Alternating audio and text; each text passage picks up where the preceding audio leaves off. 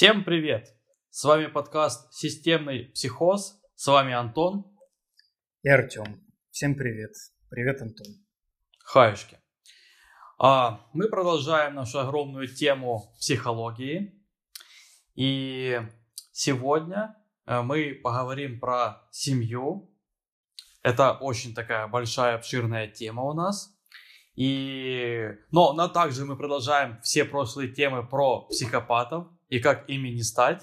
Поэтому начну сразу с первого вопроса.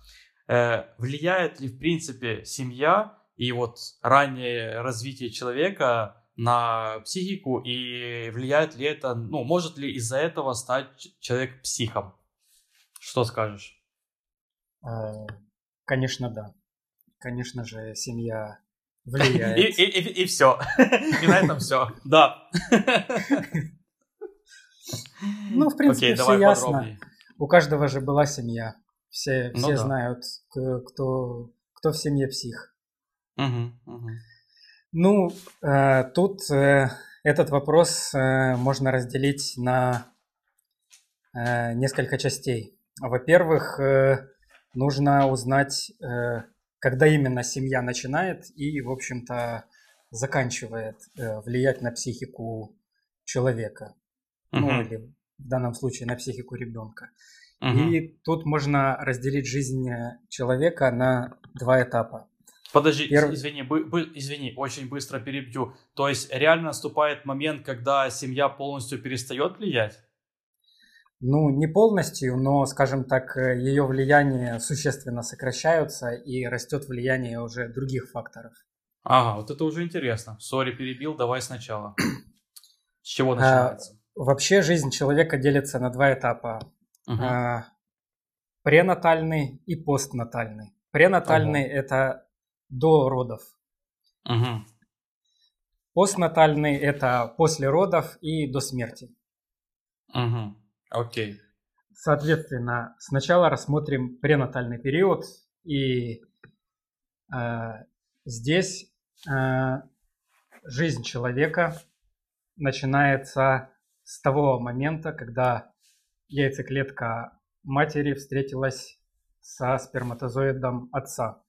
То угу. есть э, встретились две клетки, которые отвечают за размножение человека, обменялись э, генами, и получился новый, уникальный, доселе не существовавший набор генов, из которого получились все мы.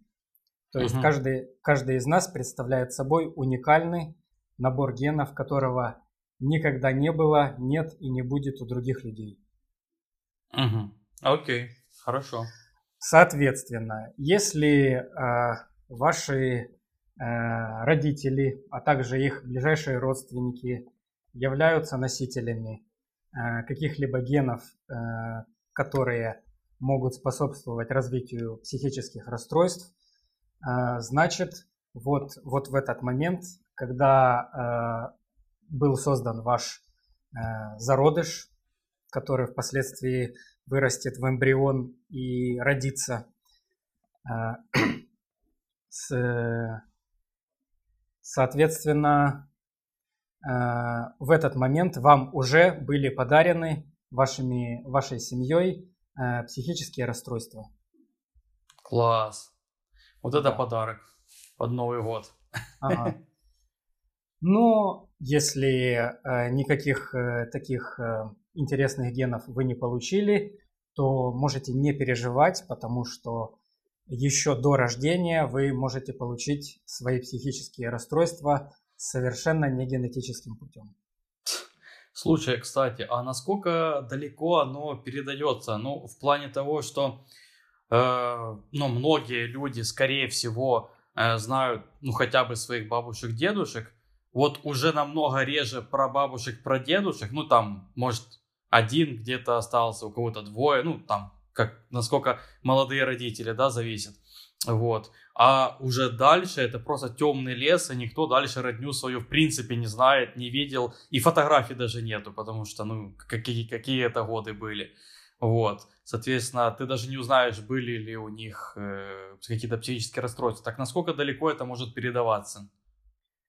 Э, ну, на самом деле, тут э, даже не надо далеко заглядывать, потому что, ну, скажем, и если, ну, скажем, в случае шизофрении, угу. если э, кто-то из э, бабушек, дедушек, э, дяди, теть или э, там двоюродных э, братьев, э, сестер, угу. не, не говоря уже о Э, близких э, братьях и сестрах, то вот если кто-нибудь, если у кого-нибудь есть э, шизофрения, с 50% вероятностью у вас она тоже будет. Угу. Окей, хорошо. А, давай дальше. Дальше.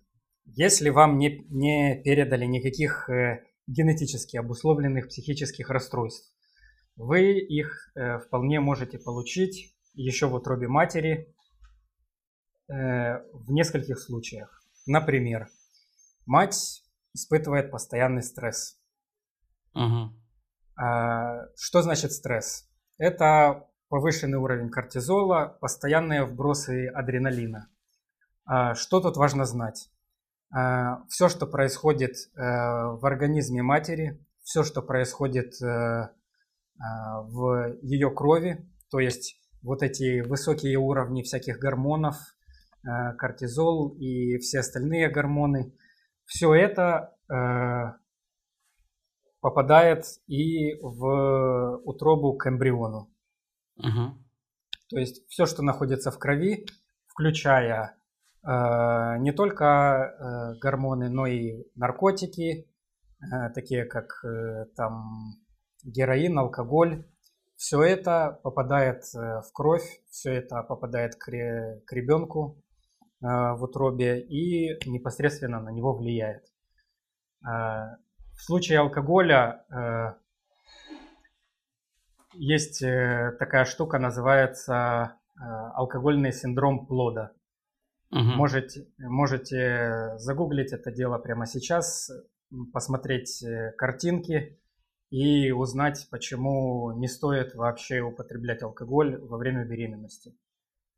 А, да, Кр... это отвратительно.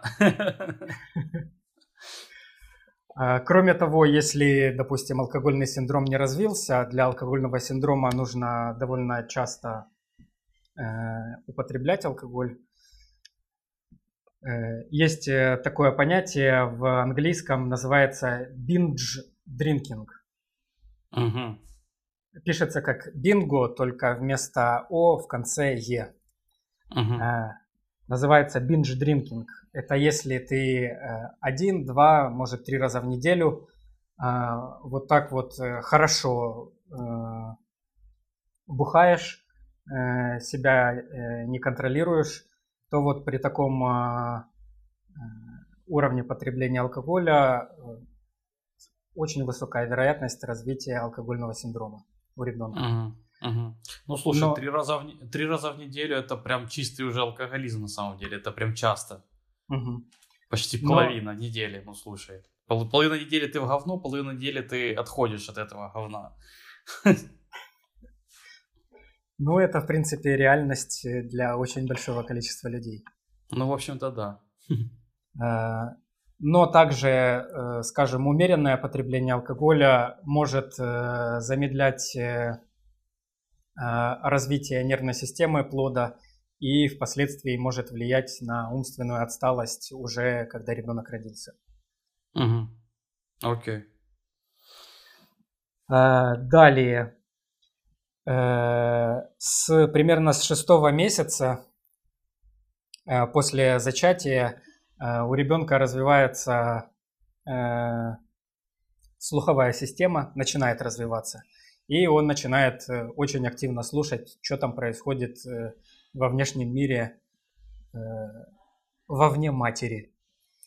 Соответственно, все ссоры, все крики, все тревожные звуки, там, допустим, как, не знаю, сирена какая-нибудь или звук самолета, они все ребенку уже слышны.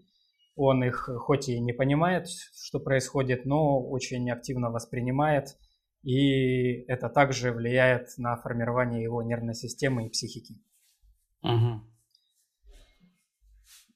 Соответственно, продолжаем дальше. Э, ребенок родился. Э, в момент рождения пренатальный период, пренатальный этап заканчивается и начинается постнатальный. И в постнатальном этапе семья, вот конкретно семья, сильнее всего влияет на три таких этапа. Первый это новорожденные дети, Второе – это грудные дети. И третий этап – это раннее детство. Uh-huh. Новорожденные и грудные дети вместе их принято называть младенцами. Uh-huh. Новорожденный этап э, проходит от рождения до первого месяца. Грудной этап проходит от первого месяца до года. И раннее детство проходит в период от года до трех лет. А, собственно, что происходит с новорожденными грудными детьми? Что с ними может происходить и что с ними, возможно, может не происходить? Первое – это грудное вскармливание и прикосновение, поглаживание и, скажем так, э, разговоры и пение матери. Угу.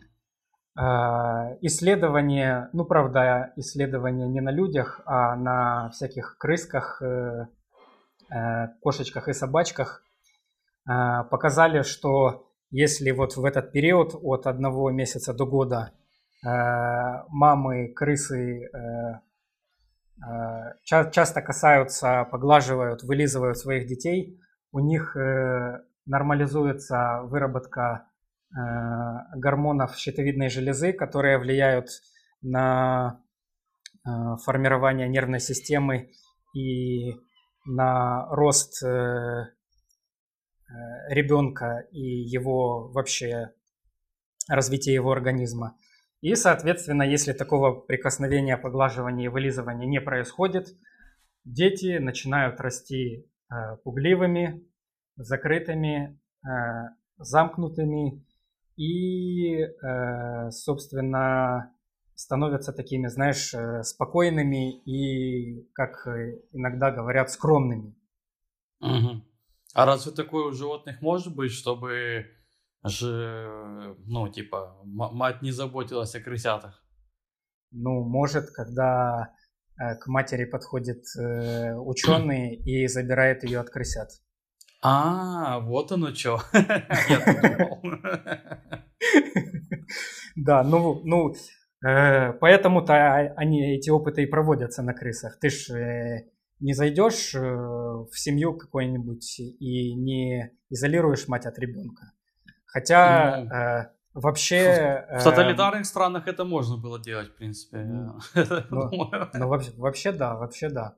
Но и это часто происходит и само собой. Э, то есть, э, допустим, есть э, такое генетическое расстройство, когда мать при рождении ребенка не испытывает того мощного гормонального коктейля из, там, скажем, основной из которых это окситоцин. Это гормон привязанности. Мужчины испытывают его во время Э, отношений с женщиной э, и очень большие всплески во время секса, угу. то, есть, то есть во время оргазма.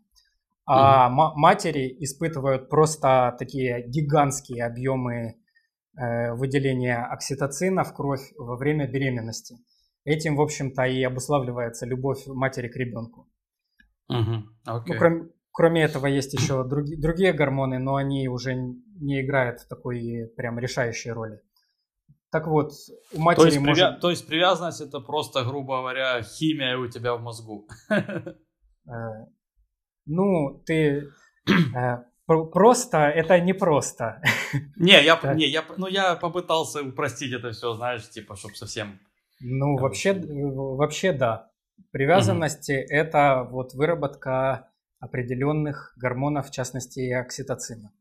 Mm-hmm. Именно, okay. именно поэтому, скажем, если э, мужчина э, или отец не испытывает сильной привязанности к матери э, посредством э, э, окситоцина, то он не будет э, испытывать сильной привязанности и к ребенку. Хотя mm-hmm. вполне, э, вполне определенная такая определенные близкие отношения между мужчиной и ребенком могут завязаться. Но э, вот э, говорят, э, говорится, что у э, женщины к ребенку безусловная любовь, а у мужчины к женщине безусловная любовь. А у женщины к мужчине условная любовь, то есть есть какие-то условия, по которым женщина выбирает мужчину, чтобы его любить. И, соответственно, вот. Гля. соответственно, у мужчины к ребенку зачастую условная любовь. То есть мужчина любит ребенка не просто потому, что он есть, а вот потому, что он такой хороший, послушный и слушается, и вообще отличный пацан. И, и за то, что пиво приносит. Не надо да. вставать. Да. И подставляет э, зуб, чтобы открыть бутылку пива. Да.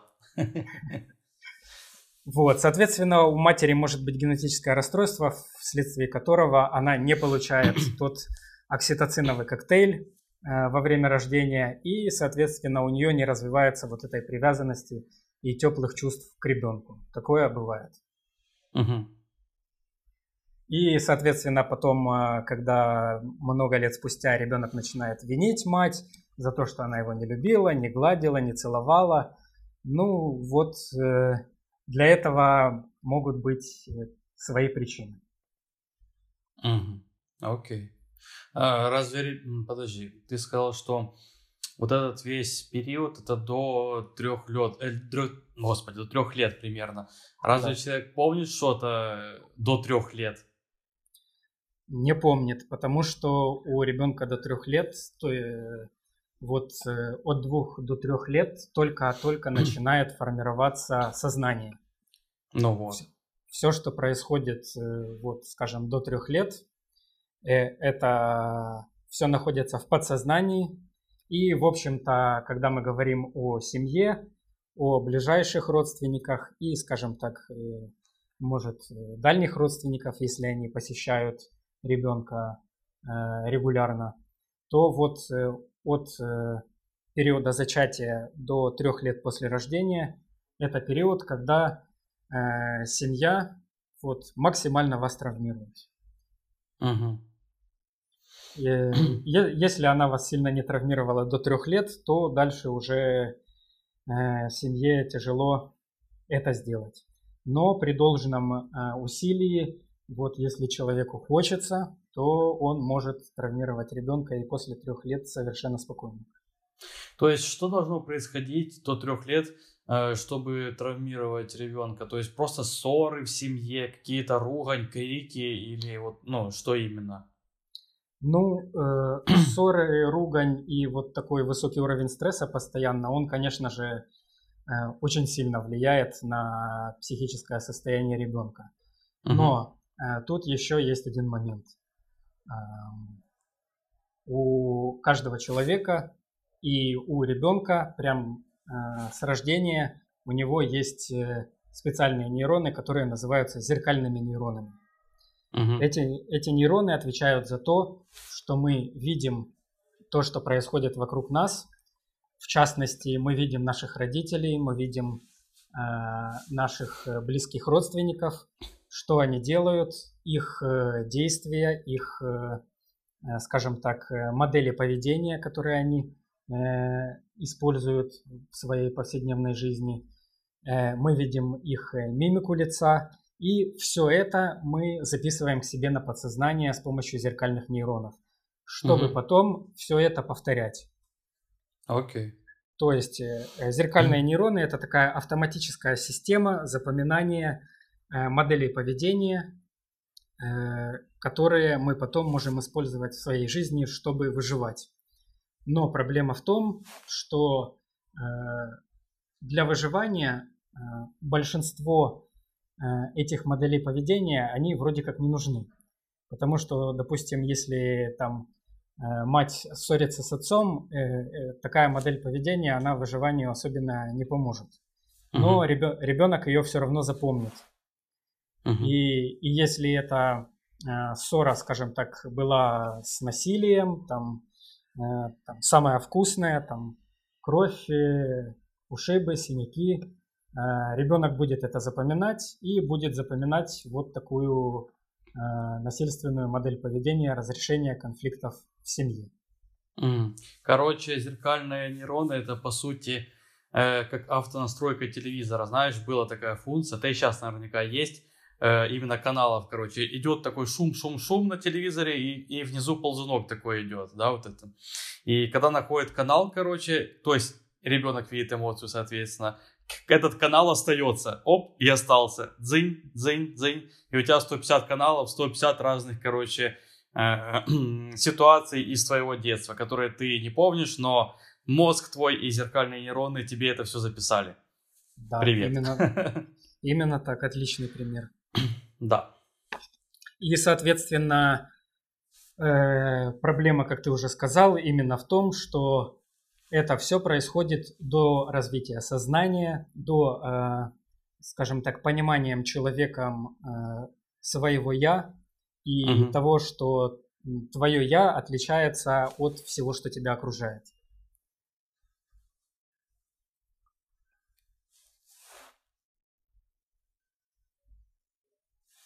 Все. Что? Говорю все. А, э, просто была небольшая помеха по связи, я тебя последние где-то секунд 10 не слышал. Сори. Сидел как идиот в наушниках, но ничего страшного. Э, окей, все, так все. Тогда ладно, прощаемся. Ладно, я шучу. Э, этот, э, окей, тогда погнали дальше по развитию человека, да? Наш человек растет, появляется сознание, что дальше? Как ломаем его дальше? А, а дальше начинается социум, и социум начинается с детского сада. Uh-huh, uh-huh. Ребенка отдают в детский сад, то есть раньше он все время был дома, мама с ним на колясочке ездила, э, кормила его с ложечки, и тут э, ему говорят, э, типа, ты дома больше не нужен, теперь тебе нужно ходить в детский сад, потому что мы ходим на работу, э, мы ее ненавидим, и ты должен что-то ненавидеть. Вот так. И, э, ребенка помещают в детский сад.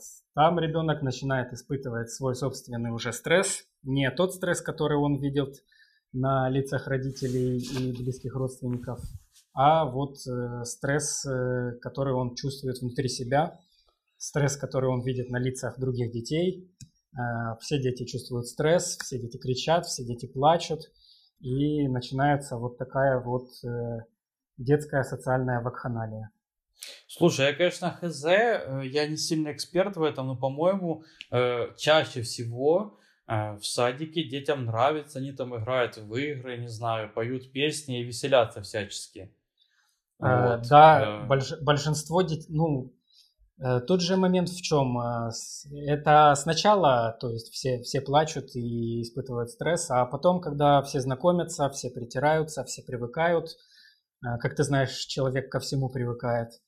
Даже к петле, и... да, подергается, подергается и привыкает. Именно так. И... Очень люблю эту шутку. К детскому саду тоже большинство детей спокойно себе привыкают и начинают получать удовольствие от взаимоотношения с другими детьми. Угу. А. Ну, ну так я, я в этом говорю, что э, окей, я, я, я согласен за то, что они, может быть, получают стресс в начале, когда все незнакомое, родители почему-то оставили меня с незнакомыми детьми и с тетей какой-то, э, вот, что делать, куда бежать, лучше поплачу. Ну, это там день, два, три, может неделя, смотря какой ребенок.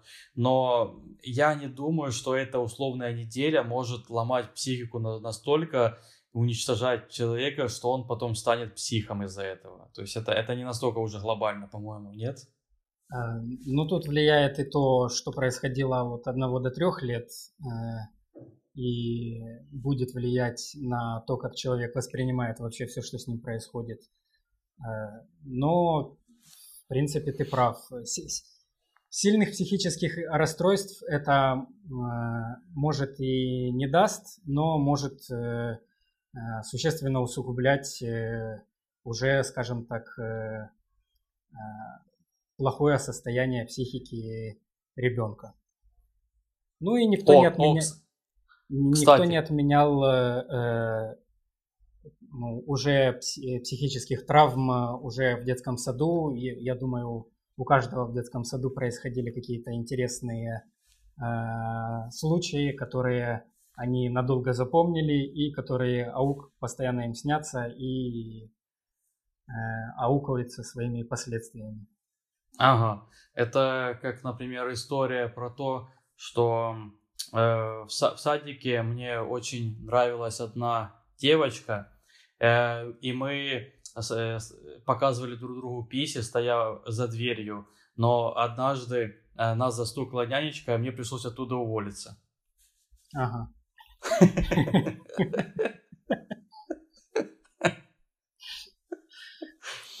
Я не знаю. Ну, слушай, разные истории бывают. Это происходит. Э, но да, наверное, такое бывает. Этот, я просто хотел что сказать, заметить э, по поводу стресса у детей. Дети, они же вообще супер максимально изменчивые в настроении, в стрессе. То есть я не, я не думаю, что они на самом деле испытывают много стресса. Например, типа условный там э, ребенок, э, не знаю, там 4-5 лет, сколько там ему, малой, короче, упал, ревет, получает какой-то стресс, типа больно, все, все, жизнь пропала, у меня там кожа на коленке содрана, э, и, увидел, короче, какую-то не знаю, смешного котика или ему дали конфету, он мгновенно перестает плакать, вообще забывает о том чертовом колене, что оно болело когда-то, и мгновенно меняется поведение, настроение, вот это все. И, соответственно, я не думаю, что тот стресс, который дети получают в детстве от любых переживаний, что бы там у них ни случилось в жизни, что оно в принципе как-то сильно влияет на психику. Я прав? ты забываешь о э, том, о чем мы говорили на двух предыдущих э, э, выпусках. Напомню. Э, смысл э, проблем, которые у, у человека провоцируют стресс, не в том, что он у него есть, а в том, что он э, постоянный и длительный. А, и, а, я понял. И ты правильно сказал, что у детей а, дети постоянно переключаются на какие-то новые э, дела. То есть, если он э, бежал, упал, разодрал коленку, э, испытал какой-то выброс адреналина, поплакал, покричал, потом переключился, уже обо всем этом забыл и дальше что-то делает свое. Uh-huh. Он не зацикливается на вот этом Э, моменте, который произошел, не зацикливается на этой проблеме, на этой травме, постоянно переключается и, соответственно, э, уровень э, стресса у него постоянно, если и повышается, то очень быстро падает. Он uh-huh, у него uh-huh. повысилось, что-то произошло, он поплакал, пожаловался, устроил там подучую, покричал и сразу переключился на другой вопрос. Я так взро... на работе делаю, устраиваю подучую, знаешь, там упал, э, плачу, короче, руками бью по полу, и мне тогда разрешают что-то не делать или, наоборот, что-то делать на работе. Всегда да, помогает. Ты. Врешь ты все. Все мы знаем, что ты подавляешь свои эмоции. Чего? Ну, вот так вот. Все подавляют. Не следите за мной. Так вот, и если э, что-то происходит такое с ребенком э, из ряда вон выходящее, он от этого быстро отходит и переходит к новому, э, к новому занятию. И, в, общем, в общем-то, в этом э, преимущество большое детей. Они, они воспринимают вот всю свою жизнь как игру. Они играют, проиграли, выиграли, поэмоционировали по этому поводу и продолжили играть дальше. Особо на этом не зацикливаются. Угу. А взрослые люди уже в свою очередь, они начинают э, заниматься вот этим замечательным делом, зацикливаться на своих проблемах, на том, что у них получается и не получается, и, соответственно, развивать э, свои замечательные неврозы. Так называемое самокопание. Да, именно так. А, так вот, а, хотя дети очень быстро а, переключаются с одной задачи на другую, но взрослые могут делать э, в это свой вклад и заставлять детей, скажем там, своими поучениями, своими моралями, своими там «заткнись, не кричи, сядь спокойно», могут устраивать у детей постоянный стресс. И если угу. устраивать у детей постоянный стресс, также это может происходить и в детском саду, если там немножко Э, скажем так, э, специфические э, няни-воспитатели, которые тоже любят устраивать детям постоянный стресс, когда они находятся в детском саду. Если этот стресс постоянный, если ребенок не может переключиться на другую на другой тип, тип деятельности, и если его заставляют зацикливаться на стрессорных факторах, и стимулах, то это вполне себе а, может влиять на развитие у него психических расстройств. Угу. Окей, я понял. Хорошо. О, ну что, тогда двигаемся дальше, да? Ребенок растет. Что дальше? Семья. Э, растет. Мама, папа, дядя извращенец. Дядя-извращенец, э, ну, это... Э, дядя-извращенец, скорее всего, проявляется еще в первые третьи, э, третьи годы жизни.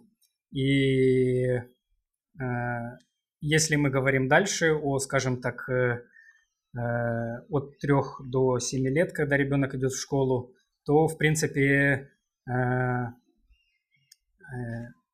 те э, контакты с дядями-извращенцами и другими, э, скажем так, людьми на улице, с которыми ребенок встречается, э, ребенок еще не умеет особенно, э, скажем так, э, понимать, что происходит вокруг него, потому что где-то только к 7 годам э, самосознание э, уже укрепляется, и ребенок начинает э, очень четко разделять себя и окружающих людей. Э, у него начинает развиваться абстрактное мышление. Э, и, скажем так, до 7 лет э, всякие вот такие интересные люди в семье и, скажем так, близкие люди к семье, там друзья и дальние родственники, их пагубное влияние тоже довольно сильно влияет на развитие психики ребенка и на развитие психических расстройств. Угу. Окей. И, соответственно, а... мы подходим к школе и к, к взаимоотношениям детей в школе. Угу. А, хорошо, я еще хочу, э, я просто не знаю, как лучше, а, про школу сейчас начнем, или у меня просто есть еще такой уточняющий один вопрос э, про родителей. А, смотри, если в семье, например, один родитель, как это влияет на ребенка и влияет, ну, по-любому, я думаю, что влияет, но вот как?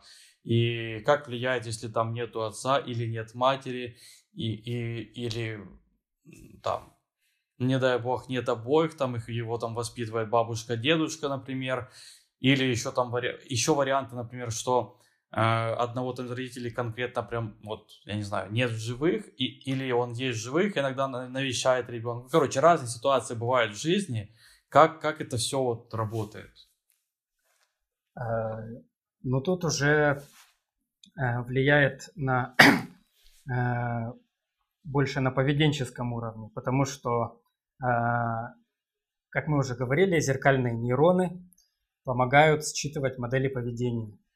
Uh-huh. То есть, э, если в семье оба родителя, э, любой ребенок, и мальчик, и девочка, начинает с помощью зеркальных нейронов считывать э, модели поведения и мужчины, и женщины.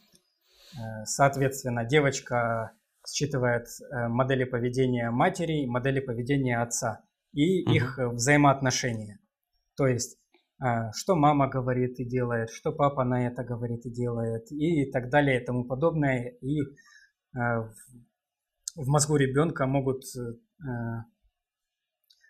запечатлеваться целые там цепочки вот таких поведенческих взаимоотношений.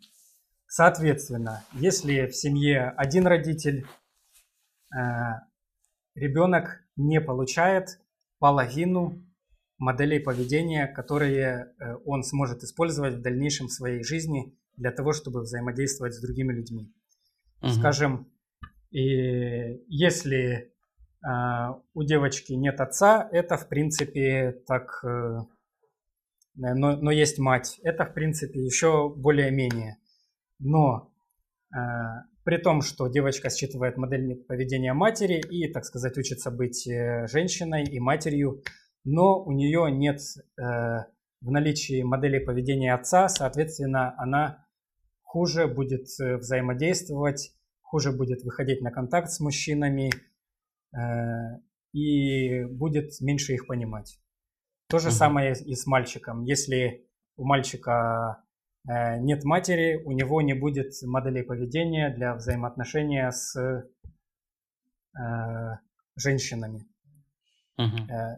Э, если у него нет отца, у него не, будут, не, будет, э, не будут считаны и, соответственно, изучены модели поведения, которые используют отец и мужчина. Соответственно, э, не будет, э, э, скажем так, вот этого перех, э, вот этот переход от э, мальчика к мужчине для э, таких мальчиков будет сложен. Ну и то же самое с девочкой, если у нее нет матери. Переход угу. от, от девочки к женщине будет для таких девочек сложнее. Угу. Окей. Okay. Если же нет двух э, родителей, а тут э, очень большую роль играет то, когда именно э, этот ребенок потерял родителей.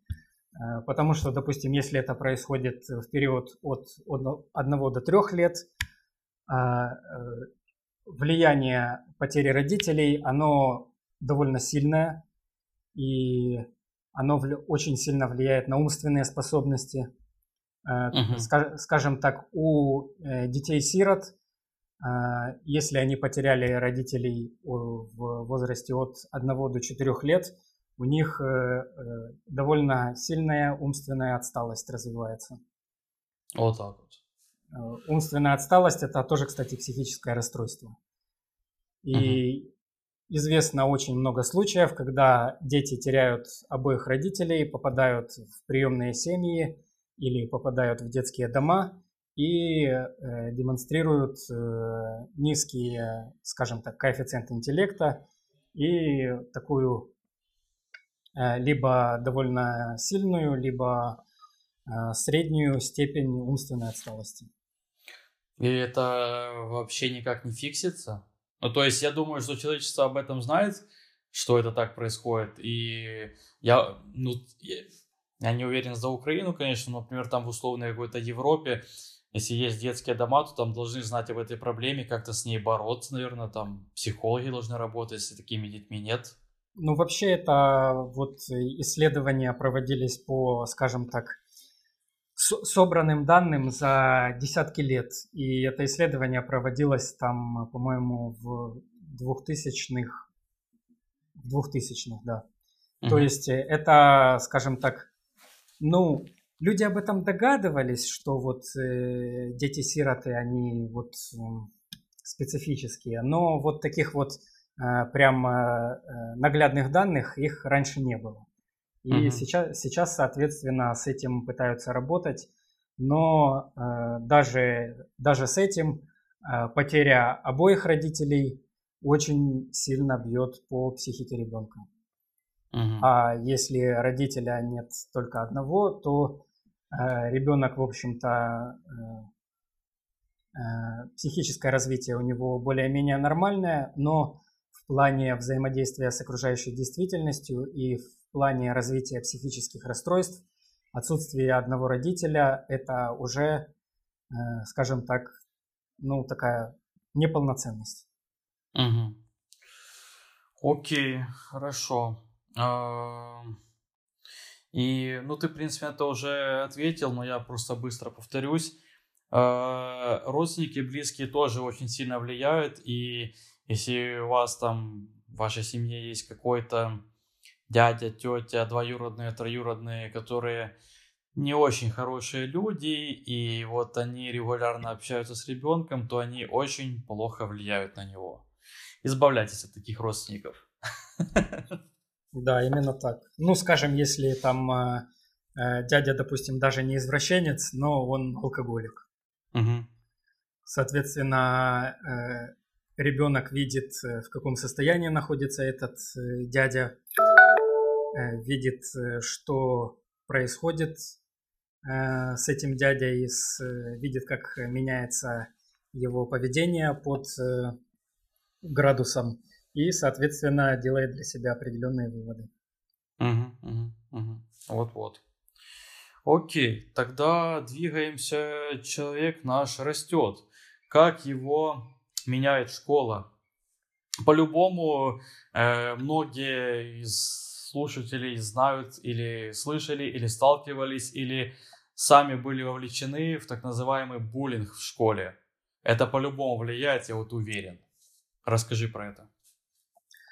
Э, конечно же, влияет. И тут, э, когда мы говорим о школе, э, мы уже говорим о маленьких, скажем так, людях, которые начинают как-то пытаться отслеживать причинно-следственные связи. И uh-huh. в рамках школы это причинно-следственные связи во взаимоотношении с другими детьми. Uh-huh. Мы уже несколько раз упоминали их и упомя... упомянем еще раз. Зеркальные нейроны. Угу. С помощью зеркальных нейронов дети считывают модели поведения своих родителей. А в 7 лет дети еще не способны э, формировать свои собственные э, причинно-следственные логические связи, потому что у них для этого еще не развит мозг. Но они уже могут вполне сознательно Э, применять модели поведения, которые они, которым они научились у своих родителей в школьных э, социальных ситуациях. Uh-huh. И, соответственно, исходя из того, какие, э, какие модели поведения считывали дети, э, те модели поведения они принимают. Если э, ребенок считывает модели поведения замкнутого в себе э, тихого, э, такого бесконфликтного родителя. Соответственно, этот ребенок будет пытаться использовать во взаимоотношениях с другими детьми вот такие неконфликтные способы взаимодействия. Э, говорить тихо, э, быть скромным, э, особо там не отсвечивать, э, ну и, в общем-то, быть незаметным. Соответственно, угу. если другой ребенок считывает Э, у своих родителей такую э, активное поведение, активную реакцию на э, стимулы внешней среды, активную реакцию на отношения с другими детьми, активно с ними общается, то, соответственно, он, такой ребенок растет веселым, коммуникабельным, Э, открытым для взаимоотношений и э, довольно активным.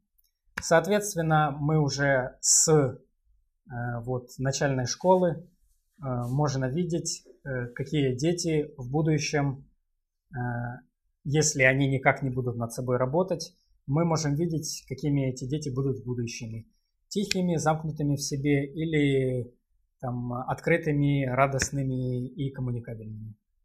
Угу. Окей, интересно. Соответственно, э, где здесь находится буллинг?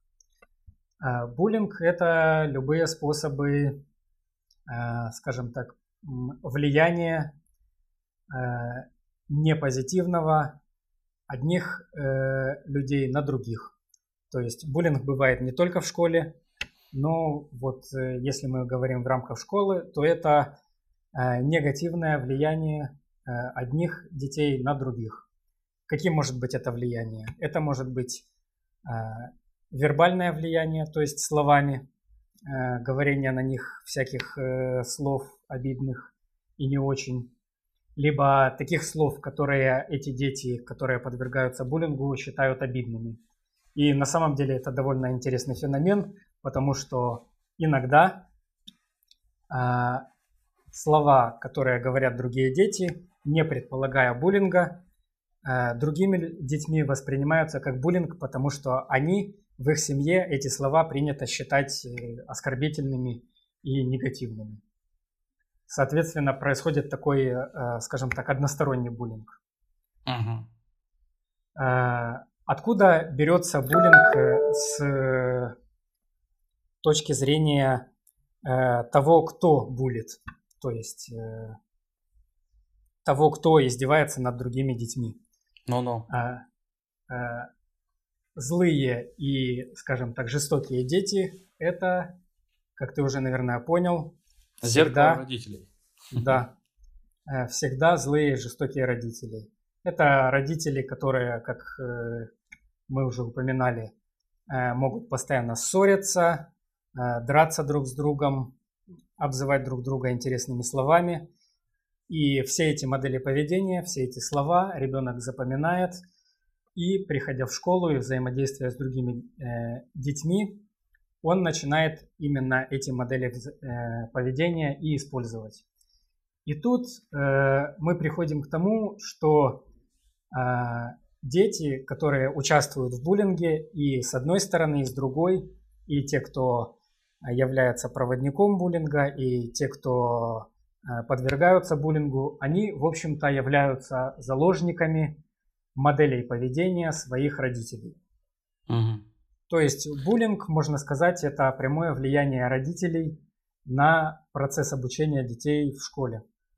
Понятно. Я, кстати, только что подумал, э, не в обиду детям, но э, они э, в эти времена, ну, типа в, в школе, там, в, в то время, э, как какие-то условные макаки, ты ей кривляешься, она тебе в ответ кривляется. И вот они просто там видят, как родители общаются, и тоже и так же кривляются, только на других людей просто. Ну, какие-то условные макаки. Ну да. Ну, кстати, а, двухлетний э, детеныш шимпанзе по уровню развития ничем не отличается от двухлетнего ребенка человека. О, даже так. Да, вообще ничем. У них вот одинаковый уровень развития. И только после двух лет а, интеллект э, и нервная система ребенка начинает вот более стремительно развиваться, и ребенок стает способным учить и понимать слова.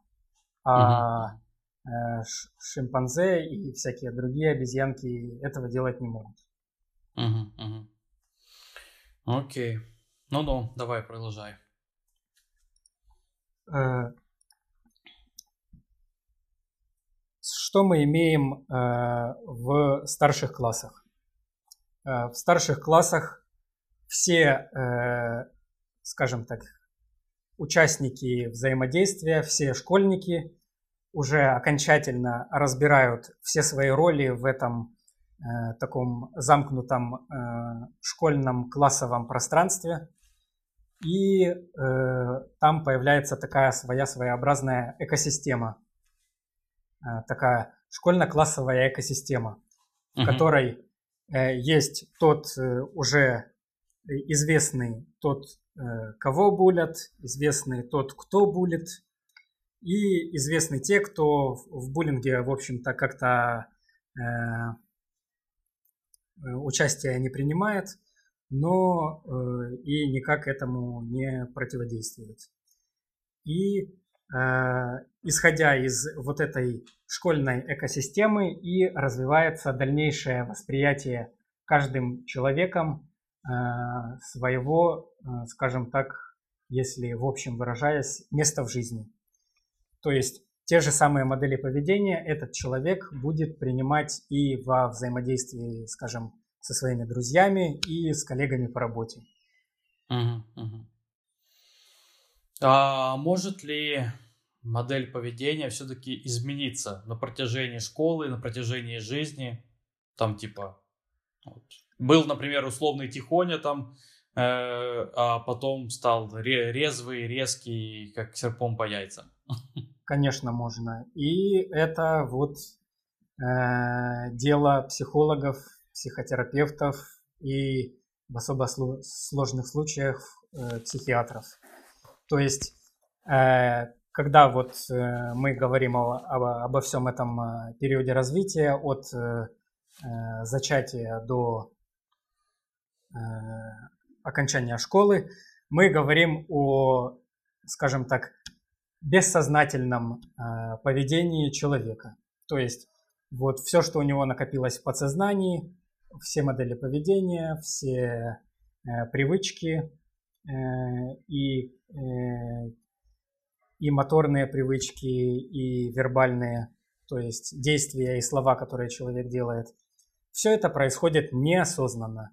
Но если человек начинает как-то осознавать что с ним происходит, начинает осознавать, что вот как-то его поведение, оно не способствует, скажем так, его популярности в школе или его популярности среди детей или его взаимоотношениям с родителями. Он может как-то сам начинать уже влиять на свое, на свое поведение, на те решения, которые он принимает. И, соответственно, Э, заученные модели поведения, он может сам переучиваться. Хотя а, в рамках школы это э, довольно, скажем так, э, ограниченное влияние. А, но при довольно сильных психических отклонениях и есть детские такие детские варианты взрослых проблем типа шизофрении. Есть детская шизофрения, довольно дед, э, редко встречается, но иногда встречается. И тогда вот вмешательство психотерапевтов и психиатров э, происходит э, еще в школе на ранних этапах развития ребенка. И иногда ребенка очень хорошо получается, скажем так, перевоспитать. Помочь ему изменить те модели поведения, которые он использует, и использовать более эффективные модели поведения для того, чтобы улучшить качество его жизни и качество его отношений с, со сверстниками. Угу, угу. Слушай, ну э, смотри, э, хорошо, я, я это все понял, но вот такой интересный у меня пунктик есть. Э, в школах, э, как мы знаем, ну, окей, не в Украине, но в США так точно, и в принципе в мире случается, бывает. А, школьники каким-то образом достают оружие, не знаю, там у отца в шкафу висело. Вот, и, видимо, все накипело у них, что их там булили или типа того. И они идут и стреляют пол школы. То есть э, это психическое расстройство, такое поведение, я так понимаю. И может ли оно быть связано с буллингом или, скорее всего, скорее всего, тут еще предпосылки из раннего детства идут? Как, как ты скажешь? Э, ну, вообще, может быть и так, и так, как ты сказал. Ага. Но э, насчет буллинга, да, это э, самая главная и первоочередная причина э, того, почему происходят такие вещи. То есть э, э, ребенок подвергается буллингу там, на протяжении нескольких месяцев или даже лет, или вообще на протяжении всего своего обучения в этой школе. И э, если у него э, есть, скажем так, пример поведения, это может быть там отец или дядя или какой-то там э, близкий друг или родственник, э, который управляется с оружием, то угу. такой, такой ребенок э, может, э, у него может появиться такая идея о том, чтобы э, сократить э, число тех, кто занимается его буллингом. Угу. Ну, то есть, э, когда такое происходит, нужно понимать, э, что э, этот процесс э, при, принятия решения того, чтобы перестрелять полкласса, он э, э, довольно длительный. То есть это не, про, не происходит за неделю или даже за месяц. Угу. Э, э, ребенок очень долгое время вынашивает вот эти идеи у себя в голове о том, что ему надо там кого-то убивать, э, потому что они меня не понимают, они меня обзывают всякими словами, э, бьют меня и все такое прочее. Угу. Соответственно, если мы говорим о случаях массовых убийств, нужно понимать, что у этого ребенка у него есть целый план. Он разработал план того, как он э, достанет оружие, во-первых. Э, ну, за, зачастую это, там, скажем, оружие отца или э, близкого родственника. Он думает о том, где взять патроны. Он думает о том, э, как пронести это оружие в школу. То есть... Ну, угу. это, это четкий это, план, конечно. Да, это, в общем-то, показывает в этом человеке такой дух э, предпринимательства. То есть, если бы, если бы он вот этим не занимался и как-то начал применять свои навыки к планированию и подготовке в реальной жизни, то он мог бы стать довольно-таки успешным и довольным жизнью, счастливым предпринимателем. Угу. Но вот э, получается, как получается. Не свезло. Да. О, я, я расскажу сейчас мини-историю, и у меня по этой истории дальше вопрос еще один. А, я, если ты помнишь, э, работал когда-то в Артеке э, вожатым, ну, с детьми работал. Вот. И у нас там была такая фишка. Мы каждый, каждый день, каждый вечер Э, должны были писать дневник э, вожатого. И, ну, там помимо того, какие-то там тонкости, что мы за сегодня делали, там, кто чем отличился, ну, какие, ну, знаешь, как, типа, как мини-вывод по дню, э, какие-то еще мелочи, типа, про как, если что-то случилось там с кем-то, там, все это надо было писать. Э, но еще у нас была отдельная, короче, штука, отдельно мы ее вели, Э, мы вычисляли типа детей лидеров, ну, и детей аутсайдеров. Вот. У нас прям это было там четкие графики, короче, там все это расписывали, что вот этот там человек прям видно, что он, за ним идут дети, короче, там вот он всегда говорит, всегда вперед, там поднимает руку, ну, короче, во всем участвует и так далее, а этот тихоня сидит, ничего не делает, и мы старались вот таким аутсайдерам как бы помогать э, влиться в коллектив детей. Понятное дело, что там скорее, ну, чаще всего в коллективе же чужие дети собираются, да, в лагере. Все, ну, никто никого не знает, как бы.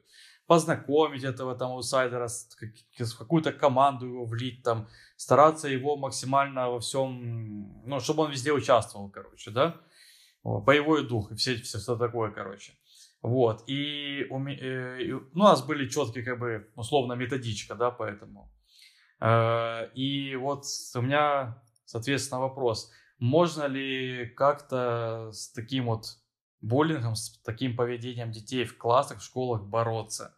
То есть, ну, очевидно, что учителя видят, что кто-то там лидер в классе выкрикивает все там, не поднимая руку и вообще весь такой молодец, а кто-то сидит на задней э, партии, жует сопли.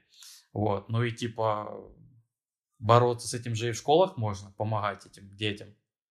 То есть, что ты скажешь по этому поводу?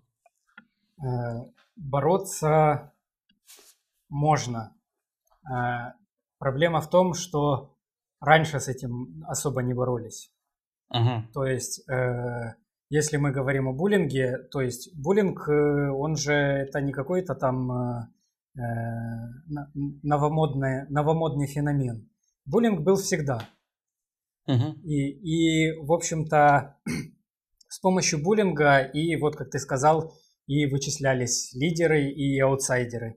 Соответственно, э, если ребенок обучается в школе и учителя видят, что он лидер, соответственно, ему будет больше э, внимания уделяться. То есть э, таким образом как бы отсеяли, отсеивались неудачники, а люди, скажем так, с дети со встроенным стержнем, хотя это не то чтобы встроенный стержень, а это просто э, повторение моделей поведения их родителей. Мгм. И, Мгм. соответственно, у, у родителей лидеров дети лидеры, у родителей аутсайдеров дети аутсайдеры. Мгм. Мгм. И, соответственно, на детей аутсайдеров э, в школах всем было пофиг, и поэтому с буллингом особо никто ничего никогда не делал. Мгм. И только вот недавно, последние, скажем так, 10, может 15 лет, это, э, эта проблема начала особо активно подниматься и, и в, скажем так, в психологических кругах, и в э, образовательной сфере. И начинают э, сейчас только а, разрабатываться всякие методики по тому, как с буллингом можно бороться. И, Мгм. соответственно, в эти методики входит не только работа с детьми, но и работа с родителями, э, то есть какие-то общения с родителями по тому, как они себя ведут с детьми, о том, какой пример они подают детям. Но э, какими бы методиками э, мы не пользовались э, в этом плане, э, всегда, всегда сохраняется правило. Какие родители, такие и дети. Родители сильнее всего влияют на детей. Лидеры родители, лидеры дети, аутсайдеры родители, аутсайдеры дети, жестокие родители, жестокие дети, замкнутые родители, замкнутые дети. Пока, э, скажем так, э, э, все люди, вот все люди не начнут следить за своим психическим здоровьем, за теми моделями поведения, которые они используют в повседневной жизни, за теми моделями поведения, которые они демонстрируют своим детям в любом возрасте. Проблема буллинга и вот э, проблема э, наследования детьми э, качеств своих родителей, она никуда не уйдет и будет всегда. Мгм. А если родители геи? Э, Ну, гейс, гомосексуальность это э, раньше считалось э, генетическим психическим расстройством. Сейчас это психическим расстройством не считается, и, э, но все еще а, относится к генетическим, скажем так, состояниям. То Мгм. есть э, это генетически обусловлено. И, соответственно, если а, ребенок генетически так получилось, что он гей, то будь у него там родители геи или будь у него родители э, гетеросексуалы, неважно. Мгм. Окей. Если Честно говоря, ребен- даже, сори, э, честно говоря, не знал, что это генетически прям предрасположено. Да, Прям более, интересно. более того, э, мозг э, мужчины э, гетеросексуала и мозг мужчины гомосексуала и э, мозг женщины э, гетеросексуалки и мозг э, женщины гомосексуалки, они между собой отличаются анатомически. Капец. Вот, э, вот на уровне мозга э, те структуры мозга э, у э, мужчин и женщин, э, то есть не те, а некоторые, э, точно сказать сложно, но э, есть э, анатомические различия в э, мозгах э, таких людей. И Мгм, да- да- даже больше скажу, мозг мужчины гея больше похож на мозг женщины лесбиянки. Опа. То есть примерно одинаково. Да. Ну, то есть даже я не совсем так выразился. Мозг мужчины гея больше похож на женский, а мозг, мозг женщины-лесбиянки больше похож на мужской. А, вот так вот. А, Да, ну тогда да. ma- make total sense, если честно. Да. Этот, окей. э, ну хорошо, мы тут уже часик наговорили. Ты хочешь какой-то типа итог подвести под этим всем? То есть э, семья, раннее развитие, школа, буллинг. Это все влияет на психологию человека растущего, который впитывает в себя это все как губка. И это влияет на психические расстройства в том числе. Что-то хочешь добавить? Э, да, хочу добавить Об- одну, об- общий вы- вывод, да, скажем. а, одну мысль. Она довольно неочевидна, но э, и я бы даже я бы даже назвал ее своеобразным когнитивным искажением. Так Мгм. вот, в чем эта мысль заключается? Э, Детей невозможно ничему обучить. Вот Мгм. если э, вы взрослый человек или родитель, и вы думаете там про себя, я научу своего ребенка быть лидером, или я научу своего ребенка читать книги, или я научу своего ребенка есть манную кашу или там овсянку. Этого всего не будет, не происходит и никогда не произойдет. Нельзя ничему научить ребенка. Ребенок с помощью своих зеркальных нейронов учится сам. Мгм. Если вы хотите, чтобы ваш ребенок был какой-то, вам нужно быть таким. Потому что ваш ребенок будет считывать вас, ваши качества и ваши модели поведения. Если вам хочется, чтобы ребенок любил читать, вам нужно любить читать.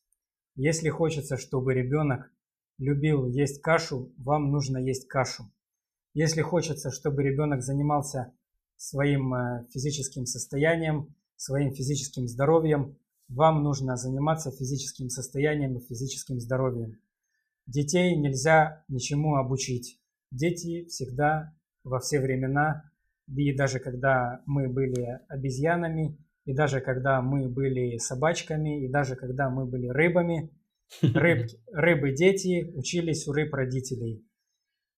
Всегда и везде дети сами учатся тому, что вы им показываете. Вот и все. Мгм. О- о- Офигенный вывод, офигенный вывод. И, соответственно, к нему просто добавлю то, что э, никогда э, не кричите друг на друга, не устраивайте ссор, не нужно решать никакие дела агрессией и так далее, и так далее. Просто живите нормально, и главное, что не волноваться. Просто не нужно волноваться. Да, да. Всем огромное спасибо за прослушивание. Э, Подписывайтесь на нас, дальше будет интересней. Э, Мы стараемся ради вас. Все будет лучше, круче, больше. Э, Да. И всем пока. Всем пока.